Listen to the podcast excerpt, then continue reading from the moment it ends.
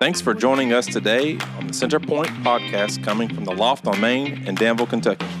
For more information, check us out at centerpointdanville.com.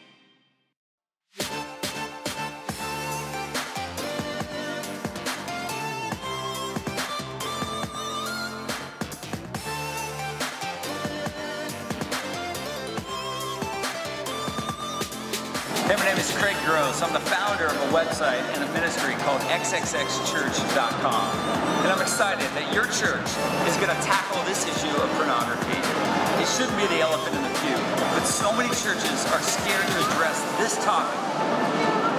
Not here. We're going to talk about this. I'm going to be sharing with you some resources, some helps right from the Bible on how we can talk and navigate the issues of pornography and sexuality. This is a big deal. Don't think it, it doesn't affect people right here in your church. It does, and it starts early, and it's not just the men. About a third of women sitting in church are dealing with this. So come out. I'm excited to share with you and offer you some hope when it comes to tackling this issue. And so today, before we even get started, let's pray. Let's ask the Holy Spirit to flood us in, open our hearts so we can receive what He has to offer. So Jesus says we deal with a touchy subject. Man, I'm just asking you to be with us. We're going to address some facts, as some of the facts are so true that it's going to literally expose the elephant in the room. And so, God, be with us because we know that there's people in this room that are dealing with it. And so I'm just asking for favor that your Holy Spirit flood them and allow them to feel the freedom that comes when we fix our eyes on you. Jesus, that's my prayer. And in your name, amen. You know, I thought one of the best ways we could do this is to literally just expose some truth. And so, to expose some truth, I just want to deal with some facts. And so, did you know that when you type in the word porn on the internet, which I highly recommend not to do, but if, if you do do that, over 2.700 billion hits come up in less than 0.3 seconds. Now, y'all, that's quick. That's really, really quick. Like you can type in another word, any other word you want to choose, and usually it's, it's, it's about 0.8 seconds to 1.5 seconds. But to get it in in 2.70 billion in less than 0.3 seconds, that's fast. That means the internet's flooded with it. That means that literally it's, it's, it's almost a second faster than any other word you type in on the internet. Because it's said about half the internet is being used for pornography sharing. So you can't run from it because it's in every little click up ad there is on the internet. Every little Facebook post there is, a little small, small screen. Check out singles here. I'm just being truthful. It's there. I'm not, I'm not exposing something you probably don't already know. 2.5 billion emails, 2.5 billion emails a day are porn. Now you got to put that in context. Out of all the emails that are sent around the world, 2.5 billion are porn. There's only 7.1 billion people on the planet. Come on. You know, we're almost halfway there, and that is almost 10% of the emails that are sent every single day. In 2016, the human race watched a grand total of 92 billion videos in porn. That is 4.6 billion hours of porn watched, or 191 million days. Come on, y'all, if you like math, I'm a math guy. Or 5,246 centuries worth of time invested into porn. Guys, ladies, there's an issue here. In 2007, porn went from a multi million dollar device because of one instrument. It went from a multi million dollar industry to a multi billion dollar industry because of one small device, and that device was the iPhone. Instantaneously, overnight, it became accessible to everybody because of a little small object the porn industry also makes more money. And this one's kind of mind boggling to me, but it is the truth. The porn industry makes more money than the National Football League, the uh, National Basketball League, and the Major League Baseball League combined. And you want to tack it and get some more money in there, is more money than those three together, and you add NBC, CBS, and ABC combined, and it still ain't touching porn. Guys, that's a lot of money. Every second, over $3,000 are being spent on porn. $3,000. $3,000. You with me? At any second of the day, there are as many as 30,000 some odd people visiting or viewing porn. Every second. I mean, right there. Right there. Every second. That's crazy to begin to think. The lowest day of, of, of, the year that people actually view porn, thank God for this day, Thanksgiving. I don't know why. Maybe you're too full and you just don't, you go to sleep. I, I think every day should be Thanksgiving from here on out, then. I'm just saying. I got some people who would love to cook for you. The highest day to view porn, however, even though that's funny, Sunday. There are over 68 million daily searches for pornography in the United States alone. That's about 25% of all daily searches. In fact, Every 39 minutes, a new porn film is created in the United States alone. That's just the United States. I did find it interesting in some of the facts and looking at some checkers. Now, Iceland is an interesting country of its own. I've never been there, but after you get to know some of the things that they deal with, they've said enough's enough. And right now, in their, in their government, they're trying to ban porn because they know the destructive nature that it's having on their children. And so they're saying it's enough, enough as a country. That's pretty impressive, by the way. But on the flip side, we have some people around the world that are causing some problems right now, and maybe you know of them. Maybe the government called North Korea. Maybe you've seen it in the news. Check this out. We might not think they're that crazy after all after you hear this fact. If you get caught viewing porn in North Korea, it is prosecutable by death. Now, then, as crazy as we think they are some ways, maybe they're not that crazy because they know the destructive patterns that it can create inside their families. Guys, there's something wrong here. And in South Korea, the, the country right below them, the only way you're allowed to view porn is if you type in your equivalent to your Social Security so they can track you. Because they know how addictive it is. Kind of crazy, huh? Got your attention yet?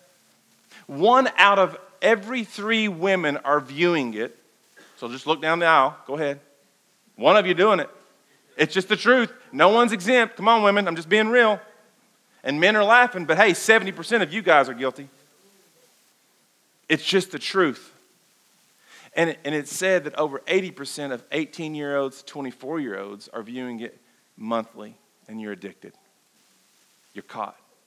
It's got you. Daily, over 30 million people uh, are finding porn websites. And who are these people? Who are them? Who are struggling with this addiction called porn, pornography? It's women, it's men, it's kids, it's coaches, it's teachers. It's the person in front of you, it's the person beside you, and it's even pastors. It's even pastors. A recent study revealed that over 20% of youth pastors are struggling with porn. 12% of pastors are addicted to porn. The number one viewed channel when pastors gather together at big major conferences porn. Who's addicted? People. And it affects everybody.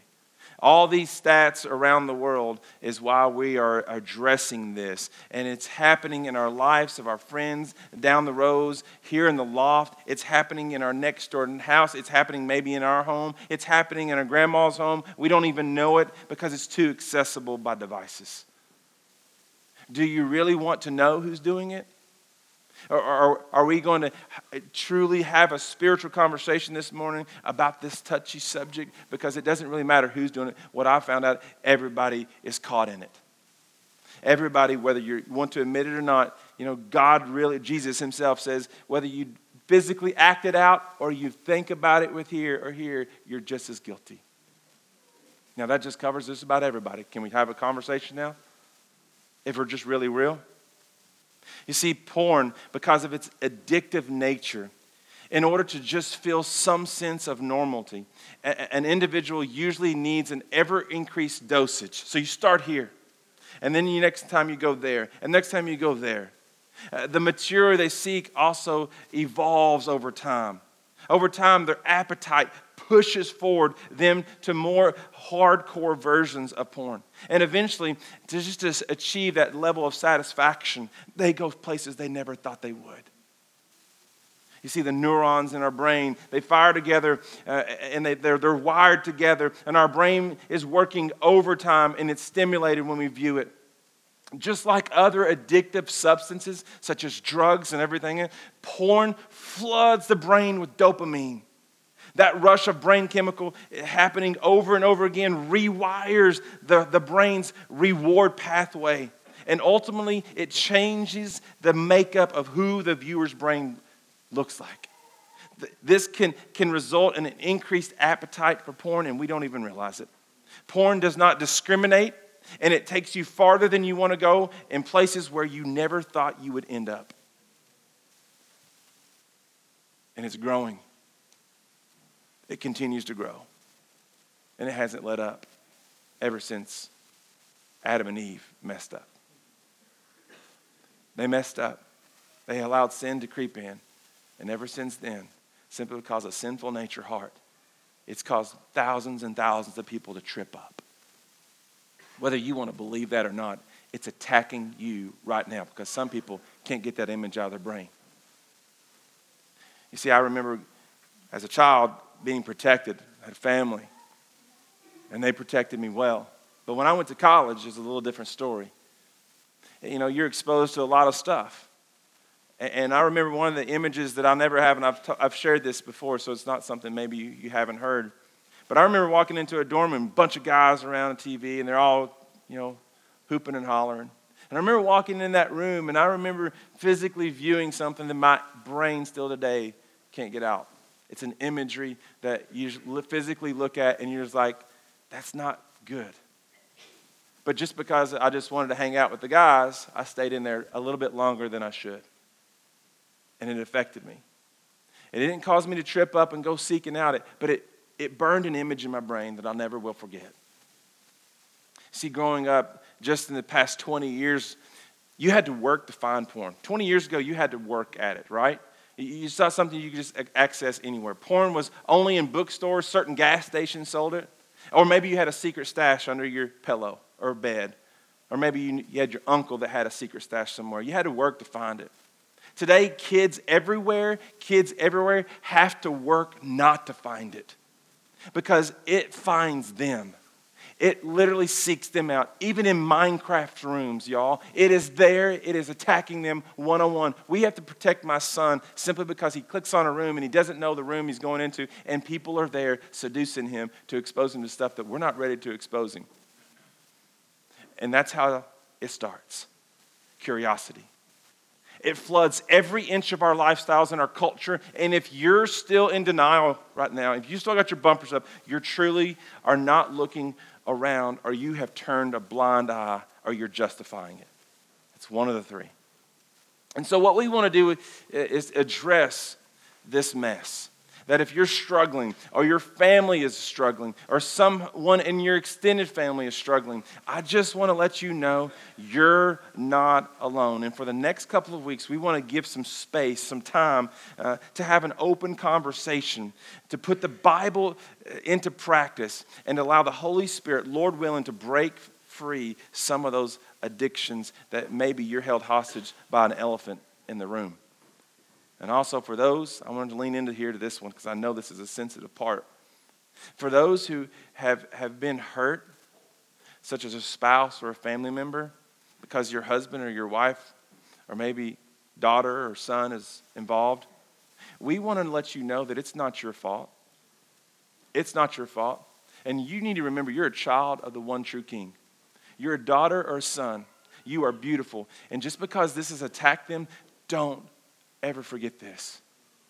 Don't forget this. Satan comes to steal, kill, and destroy, and he's trying his best. He's trying his best. And we just want to love on you as well and to pray with you and allow God just to exalt this huge addiction. And so, for today, how do we get through this? How do we get through this? For those who are struggling, have you ever asked the simple question if you're struggling with this? Lord, why do I look at porn? Lord, why do I look at porn? Why is my marriage broken? Why do I pursue my phone or my computer versus cho- choosing to pursue my wife or my spouse? What are you trying to satisfy inwardly with an image on a book or a screen that will honestly never be fulfilling? And I believe we can start with some wisdom from the Apostle Paul, who had a life changing moment with Jesus Christ. Paul wrote this in Romans chapter 7, verse 18 and following. And he basically is describing, I need something more, but I keep on doing it. I want to go a different place, but I just keep on doing it. And he says this in chapter 7, verse 18. If you got your word, grab it. If you don't, it's on the screen behind me. It says this in 18. Romans chapter 7. It says, For I know that good itself does not dwell in me. That is, in my sinful nature. Meaning he's confessing it out front here. He's saying, I'm just, I'm, I'm being pulled away from God always. For I have the desire to do what's good. So he wants to do right, right? But I cannot carry it out sometimes because of me. I'm getting in the way. For I do not do the good I want to do. But the evil I do not want to do, this I keep on doing. Feel like I'm talking to yourself, or maybe I'm talking to me? Now, if, if I do what I do not want to do, it is no longer I who do it, but it's the sin living in me that does it. Paul calls the ace the ace. He's like, I don't want to do it no more, but I do it because I, it's the sin living inside me, and I'm wanting to get rid of it, but I just, it, it, I just keep on doing it, and I don't know why. And so he gets to a place, verse 21, he says, So I I find this law at work within me. Although I want to do good, evil is right there with me, meaning He is surrounding us with imagery. He is surrounding us everywhere. You can't walk in the mall and not see a Victoria's Secret model and sit there and go this way. It's like this old phrase that I've used before. You know, if you've ever been kayaking or rollerblading or skateboarding or, or anything, even bicycling, you cannot turn your eye this way and look at something and keep going straight. It's impossible. Where your eyes go, you go. Because if you turn and look at Victoria's Secret, which she ain't got much of a secret, if you turn that way, your eyes begin to wonder. Your mind begins to wonder. And the truth of the matter is, that imagery is probably totally fake. It's been worked on hours just to make it look a certain way, to draw your eyes in to something. Same thing. And so here's this thing inside him. Evil is right there within me. For in my inner being, I delight in God's law. Verse 23 But I see another law at work in me, waging war against the law of my mind and making me a prisoner of the law of sin at work within me. I love what he says he says what he is. He says, verse 24, what a wretched man, meaning he's just unworthy. What a wretched man I am. Who will receive me from this body that is subject to death? And I love it because he knows the truth. And he presents the truth for you and I. This morning, he presents thanks be to who? Come on now. Thanks be to who delivers me through this Jesus Christ our Lord. Jesus Christ our Lord. So then, I myself, in my mind, I am a slave to God's law, but in my sinful nature, I a slave to the law of sin. See, today, many of you still think, why do I keep doing this? Why does my husband keep on doing this? Why do they keep on asking for pictures or pics, visiting those sites, those dirty little secrets? Maybe no one knows. It's your little secret, and you've been keeping it to yourself, and no one knows. You may be able to fool us, but you can't fool the law of God. He knows. He sees everything, and He knows everything.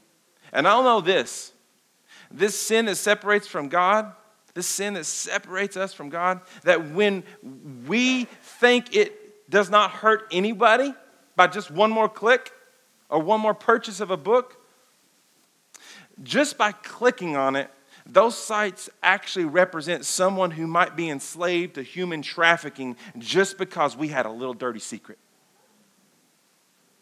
You're actually promoting slavery. When you click and you think it's not hurting anybody, it's just my little dirty sin. It's someone's daughter, y'all. It's, it's a sinful nature of those sights and pictures and imagery that actually change us from the inside out because of sinful nature, because we fix our eyes on something other else than Jesus Christ. And so, why do you keep on doing it? Have you ever asked Jesus that? Why do you keep on doing it? I think because of this. I think it's personal. I think it's personal. It, it, it's a fixation inside you personally that changes you and you start to justify it. I think the dopamine that is released, we start to cover it up. And, and, until we get caught, we usually don't change. Right? We sort of hide it and we, we justify it. It's just one image. It's, it's just this. It's just that. And I, I can just say one, one image. One image changed everything for a man after God's own heart. One image changed everything for one man, and his name was King David. Maybe you know of him in the Bible. The, the guy that literally took a stone, one, and, and literally slayed a Goliath, a giant, in the day and time, and eventually became a king. Just because one man sought after God, even this man could not fall. right? No, wait a minute, he did. Because he, he fell into temptation of lust and imagery. And so I'm going to bring you up to speed in a little bit of a commentary here on the Bible. And it's found in 2 Samuel, verse 11. I'd encourage you to write it down because this is a huge passage, and we're just going to basically skip around this passage. But it says one evening in first or 2 Samuel, verse 11. It says, One evening, David got up from his bed and walked around on the roof of the palace. Now, first of all, I, I, I saw this and, and I thought to myself, man, isn't that true? One evening in the middle of the night, right? That's when a lot of darkness sort of floods in, and we just need to be around the light. If we don't allow darkness to fall on us, I'm telling you, light can triumph every single square footage. And so, in the middle of the night, here's a dude waking up, and he walks around on the roof of the palace. From the roof, he saw a woman bathing.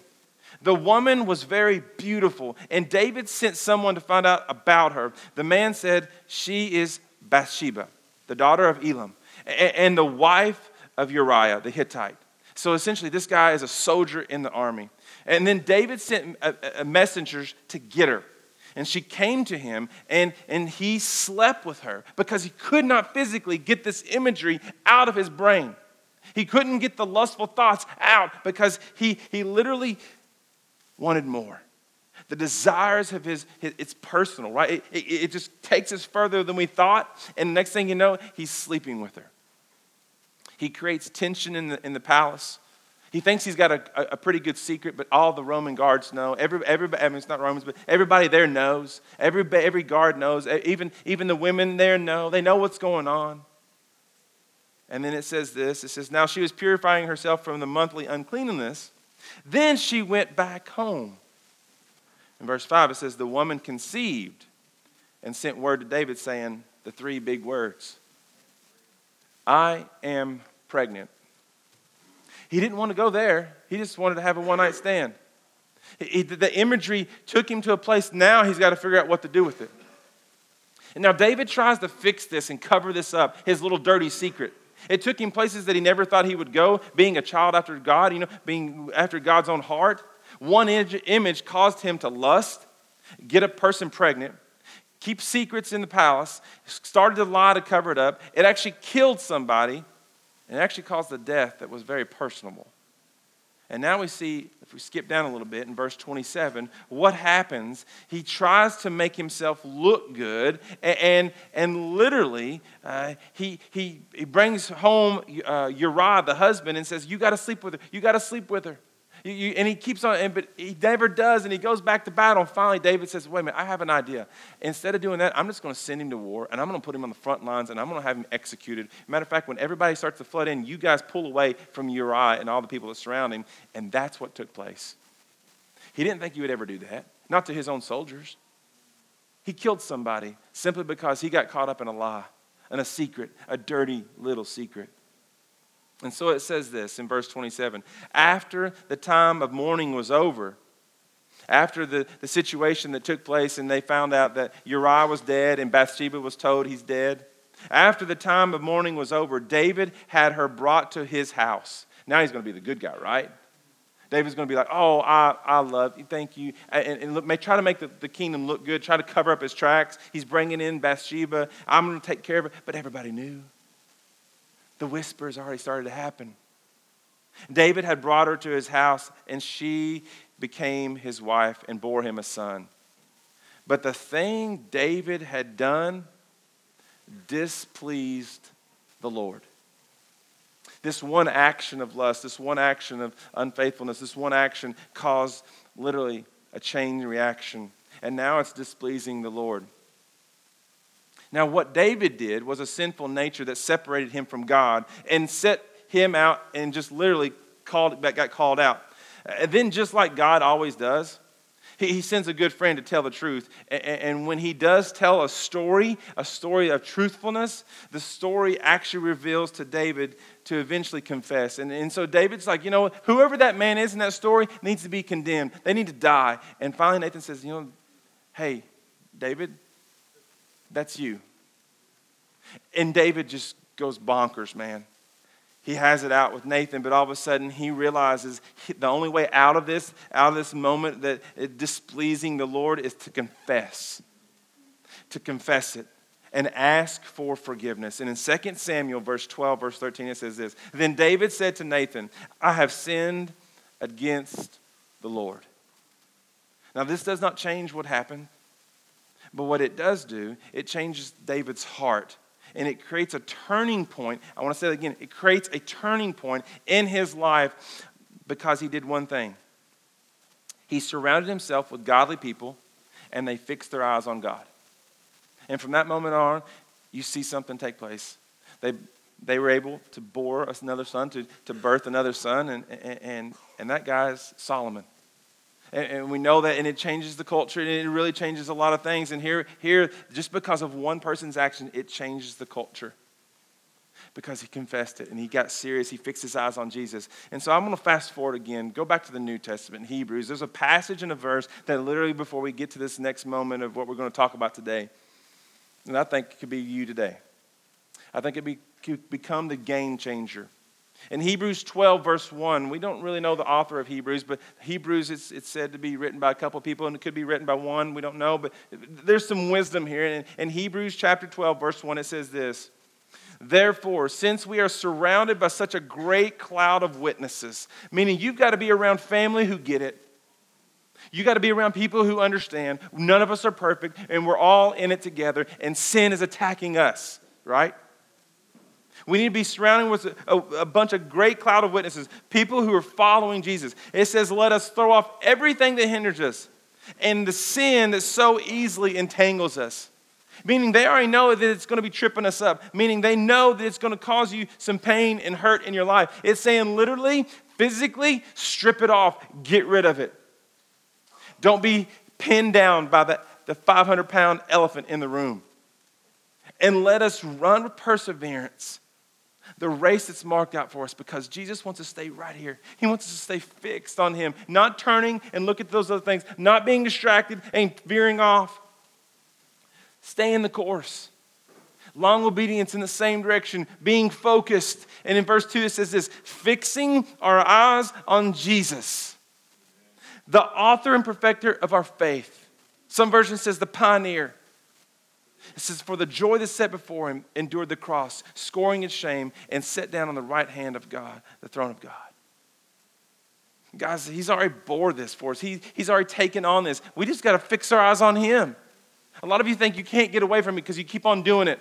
I'm telling you, you can. It's just you're not looking to the author and perfecter of your faith. You're making it personal and you think you got it. You can control it. You can just keep it in this little tight secret box. I'm telling you, you can't. If it can get to David, it can get to you. It can kill you. It can kill your marriages. It can kill your family, and it can trip up your children. Because eventually they'll look. They'll, no one will talk about it. Then no one wants to talk about that ugly pink elephant. But I'm telling you, eventually you will. when you find yourself in a place that you never thought you would be.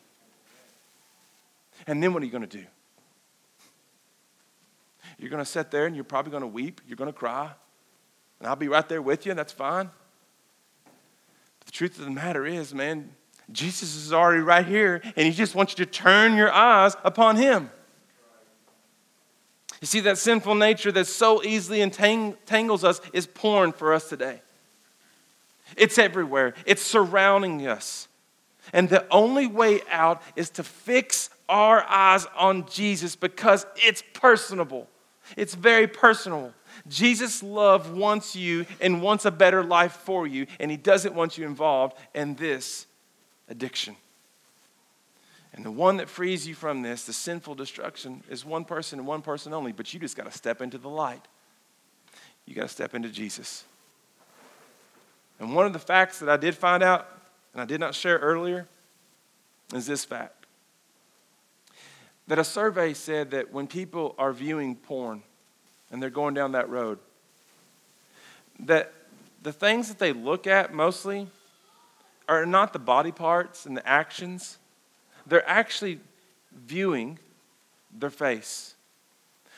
They're looking into their eyes. They're looking to gain an intimate connection with an inanimate object. They're trying to connect physically, and it's never going to work because it's not personable.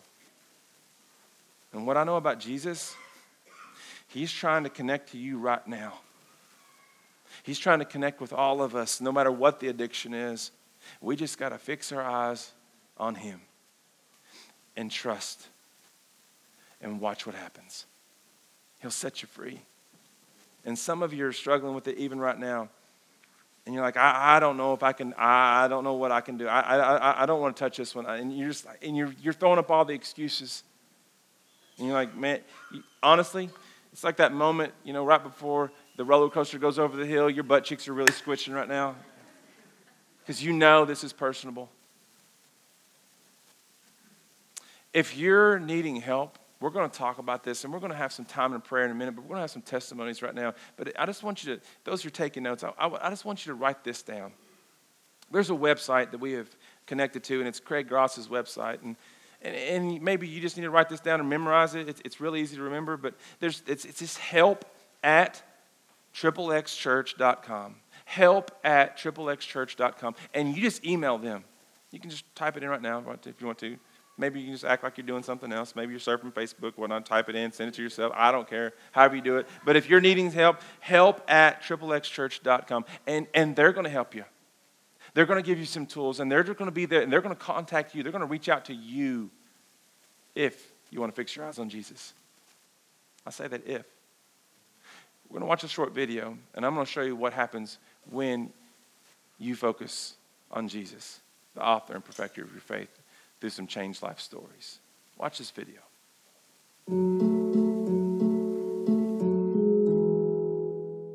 Men, women, singles, wives, husbands, even our kids. Not all of us struggle with porn, but every single one of us is vulnerable. If you're not struggling with porn, what keeps it from becoming a problem for you? What keeps you accountable? What are your safeguards? And how are you helping others? Ask yourself, how can I help my brothers and sisters in Christ? Help them stay accountable, be a friend to them in a safe, confidential way. Make sure you make yourself approachable. Start a conversation at your next men's or women's Bible study. Set up accountability partners and make sure that you're lending a loving ear to those around you. And if you do struggle with porn, Think about who you're affecting. This is not a victimless crime. Think about the men and women that have been trafficked because of the porn industry. And think about who you're affecting in your own personal life your husband, your wife, your kids. Most importantly, God. It's time to do something about it. If you don't know where to start, start a conversation. Go to a brother or sister in Christ and tell them you're struggling. And after that, let God lead the way. Whether or not you're struggling, you need to be praying. Sexual immorality has a chokehold on the church, and we need to start to end it. If you're struggling, tell someone or be there for someone who is. Be honest with yourself, your family, your friends, and most importantly, to God.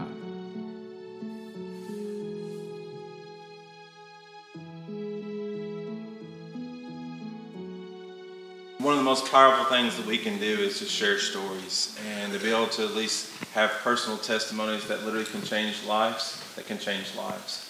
And I just want to thank these two people that um, have basically said, you know what, um, I, I want to talk about this. I want to be exposed to this. I want to expose the, the truth. I want to step into the light and, and allow my story to affect other people's stories. And, and so um, this, this is Gary and this is Lauren, and I just want to say thank you for being vulnerable enough today to have a spiritual conversation up here on stage with us, and, and we'll just allow the Holy Spirit to, to move some other people. And so um, We talked about some questions, and we talked about some of those things that, that allowed us to, to have a spiritual conversation. But in what ways has culture affected you in, in, in regards to pornography, Gary? What, in what ways has culture affected you in regards to porn? Um, it, and it always being around me, the reality was is it was acceptable. When I would talk to men um, about images and acts and what have you, um, I was reminded of a um, of a situation when I was working on a farm back in high school where um, we were baling hay, and the owner of the farm and I were on the wagon, and there was a bull out in the field doing what he was supposed to be doing. And the owner of the farm looked at me and he said, Chad, he said, men are no different than that bull. This is what God made us to do. Um, he didn't mean it that way, but for a young man my age, that was the beginning of me realizing and appreciating that, you know, sex was a natural part um, and looking at that act and the way it was and how it was was okay. Lauren, I'll throw that to you as well. In what ways has culture affected you in regards to porn? Um, so, women aren't seen as being the ones who look at porn. Um, it's more, I guess, culturally accepted that men do. So, when women do, it's seen as dirty and shameful. And um, I guess I mean, as Jason already said, like one in three women look at porn. It's a thing. It happens. And um, when we're in, you know, in culture, in school or whatever, and if you're struggling with that, and then your friends are saying, "Oh, the guys do it. It's fine. It's just how it happens," that makes you feel even worse. That women, you know, we're, we're supposed to feel ashamed for doing that when it's acceptable for men to do that. Um, so it just adds another layer of us feeling already ashamed within ourselves that we're doing this, but shame from other people because women aren't supposed to. Uh, this is a this is a tough question to answer sometimes, but when did it become a problem, Gary? And how did you know it was a problem? Um, I, have got to tell you, Jason, I knew it all along. It was a problem. I knew it was dirty. Um, I knew it was wrong. Um, I'm an ordained deacon in the church. I'm a Sunday school teacher. Um, but I would get up early in the morning and view this. Um, I always knew it was wrong, um, but I always put it back as being something God, I know you love me. You know, I believe if I had died four years ago, I'd go to heaven. Didn't know him very well. But the reality was, I always knew down deep it was affecting my marriage, it was affecting my family, it was affecting my, my friends, it was affecting my church um, as an ordained deacon, as a Sunday school teacher. But I hadn't been caught. Um, I had not done anything worse than what I was doing in my living room. And all I had to do was turn on the news and watch people that were far worse than me. And I thought I could keep my sin in the living room. Lauren, you want to tackle that one as well? When did it become a problem? How did you know it was a problem? So I started looking at porn when I was in the fourth grade. I was 10 years old. Um, back then it was curiosity. Uh, realizing, you know, you're growing up and having those those like sexual things that, you know, obviously puberty and things change, but it was curiosity. And um, it was only until middle and like early high school that I started looking at porn to feel something. Um, my parents were getting divorced. High school, middle school were really hard for me. And I used that as a way to feel something. Um, yeah, it was it was just it was really rough. But turning to that was one way for me to forget about everything else that was happening and for just a little while just feel like everything was okay because I was feeling something. I wasn't numb. I wasn't sad. Um, and only after I found Jesus did I realize this was a problem that I was turning to something other than Him to make me feel something. Um, that doesn't mean it makes it easier once you find Jesus. I think it makes it harder because you're faced with having to take the hard step to to work through this with Jesus. You're not, you know, it's not easy, um, but it's definitely worth it. Mm-hmm. And it keeps on. I mean, it, it'll rear its ugly head because it's it's Satan. It's the sinful nature that attacks. And so, thank you for being open and honest about that. Uh, this is a this is a really good question. I'm gonna ask you both. How long did it take you to be, to become a problem? How long did it take to become a problem? And where you recognized it? God had brought me to the point where He had given me a hunger and a thirst for the Word, but the Word didn't mean anything. Dickie, we talked about this a couple weeks ago in Parable at Celebrate Recovery. Um, I didn't understand the Word. I'd spend hours in the Word, and there was a hunger and a thirst. And God said to me, Gary, I need your addiction. Gary, I want the pornography. Let me take this away from you. And I said, okay, God, yes, I'll do that. Next day I got up and I was still watching that channel. And it was that day that I realized for years I thought I had control over the pornography. That morning I realized pornography had the control over me. And the reality was, is God, I can't fix this. My, my love for porn is greater than my love for you. That's when the chains had to come off. It scared me to death. It scared me to death because I thought what was happening in my living room privately was just between me and him. And he loves me, he's all about grace. I'm saved by it. I live by it, I take advantage of it. And that's what I felt like I was doing. I was taking advantage of his grace. Um, so from the age 10 when I started until probably, um, I guess up until 15 or so when I got saved and I accepted Jesus, I didn't see it as a problem. I knew that the culture shamed me for it, but in my heart, I didn't. I wasn't. I wasn't feeling convicted. It was just something that I was hiding from my family. Um, I found Jesus, and He called me higher. He called me despite the things that I was doing, he called me worthy and he called me loved. And um, he said that with him, I can overcome this, you know? And I realized then that it was a problem. And it wasn't for a couple years, even after that, that I got to a place that I was actually able to overcome it and feel strong enough to where I. I feel like I can talk about it and I can address it and be there for others. Um, but it took several years for me to feel like it was a problem because without Jesus, I think the culture does accept it enough to where they don't see it as a problem, so we shouldn't either. But with Jesus, we realize that anything else that we're putting our efforts and our emotions into that isn't Him is a problem. Mm-hmm. Um, so it's just through Him I was able to like overcome this and and realize that I I mean, I don't have to feel ashamed because he calls me worthy and loved. Amen. What would you say to the person in the pew right now who's struggling with porn? Gary? Oh, I've got to tell you the freedom that I have been able to experience. Truly, as we were singing these songs a few minutes ago, the chains of bondage of pornography have been taken off. Um, there is freedom in this. Um, there is freedom in talking about this with your wife.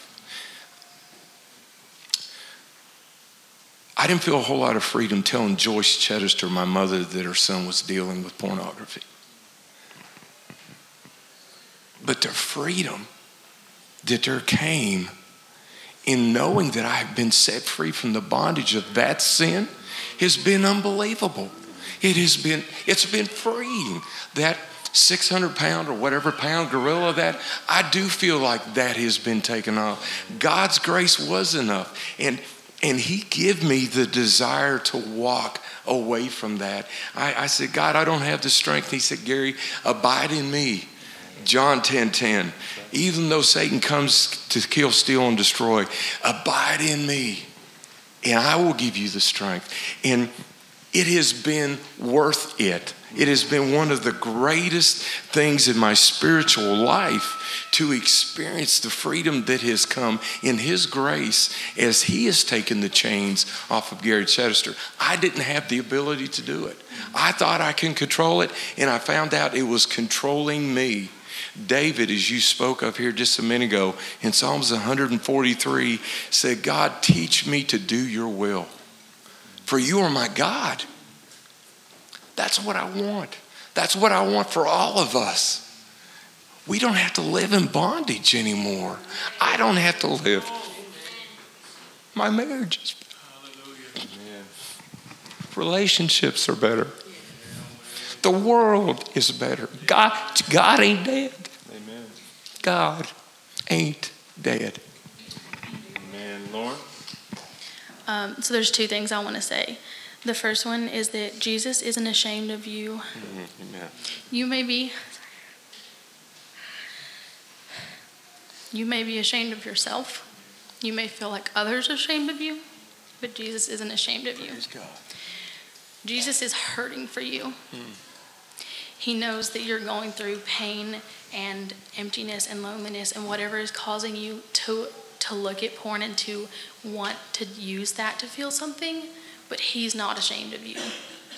And he is asking you to bring it to him so that he can show you that you are worthy and that you are capable of being happy and not being attached to that, you know? Um, the second thing that I want to say is that you're not alone. Um, again, with the stigma that women don't do this, but I'm right here, and you're not alone.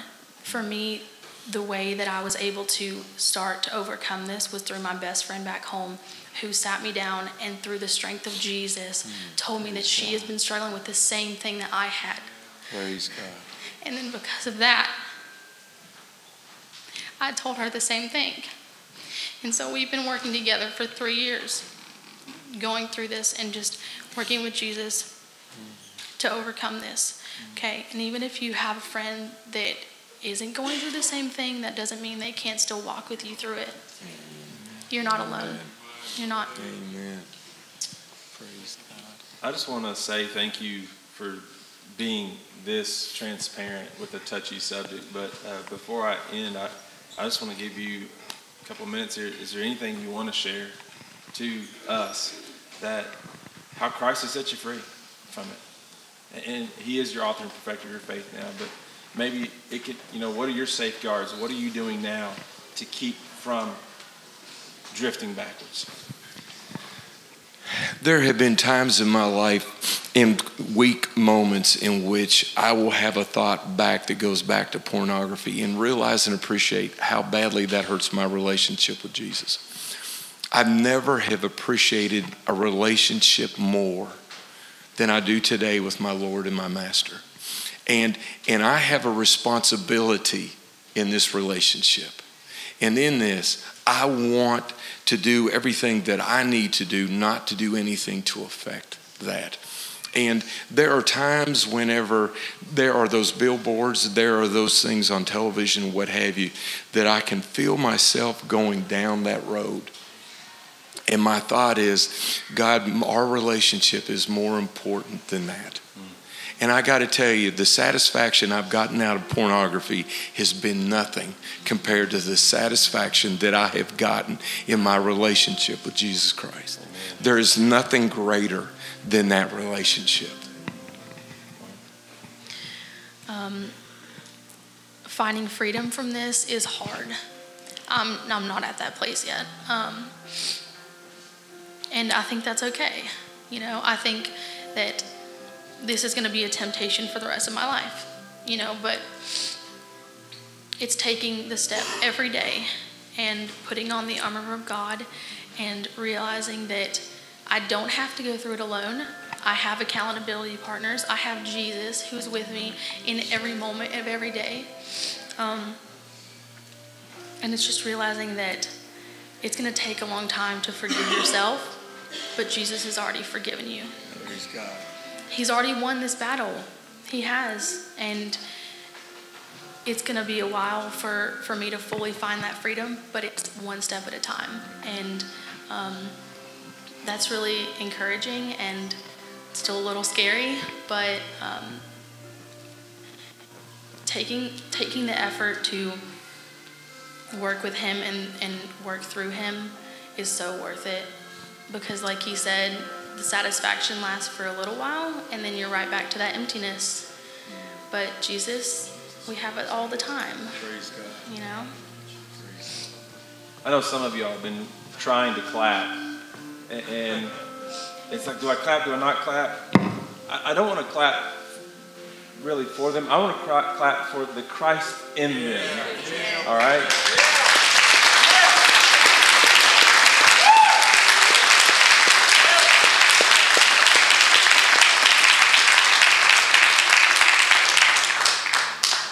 And what we know is this it's in the room. These are just a couple simple conversations that took some boldness from God and literally just the faith and trust that, hey, a changed life can happen this morning. Hebrews 12, 1 says, Therefore, since we are surrounded by such a great cloud of witness, let us throw off anything that hinders us, the sin that easily entangles us, and let us run with perseverance the race marked out for us, fixing our eyes on Jesus, the author and perfecter of our faith. The question is, is he your perfecter of your faith? If he is, and you're trapped, man, we just want to pray for you. Don't let a second stop you from what needs to happen today. Because I promise you, the freedom that comes from confessing it and just allowing it just to, just to be rid of, I promise you, you'll feel a whole lot better when you walk out of here. Because now you've got your eyes fixed on Jesus and he changes things. It's often said this, and I've said it many times before when Jesus enters the heart, he changes everything. And the only thing he's really asking you to do is just follow him. And then you're changed. Praise God. So, Jesus, man, we just, we're praying now. We're asking for favor over this touchy subject called porn. The, the awkward side of this is you created this beautiful imagery that we're supposed to look at women and say, man, she's beautiful. Or a man and say, he, he's handsome. But somehow the distortion of Satan twists things around and creates a sinful nature of our hearts and our minds and creates something we never thought we'd ever be attracted to. So, God, I'm just praying right now for those who are entrapped that they feel the freedom through you and you alone. And for those who've been the ripple effect, the ones who, the, marriages or the family members who feel like they're unworthy or they've been uh, affected simply because somebody in their family is looking at it, men, let them know that they are beautiful. It's not their fault. It's Satan trying to come, steal, kill, and destroy.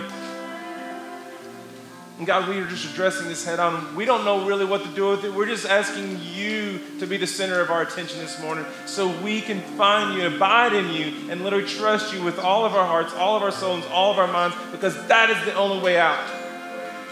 From any addiction, not just porn, from any addiction.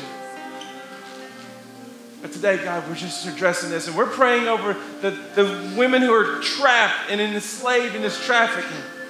We're praying for them to, to just to hear your voice, to, to feel your freedom, and, and to just know that there is a way out. And Lord, for the literally the 30,000 some odd people right now that are viewing it, I just pray the internet shuts down.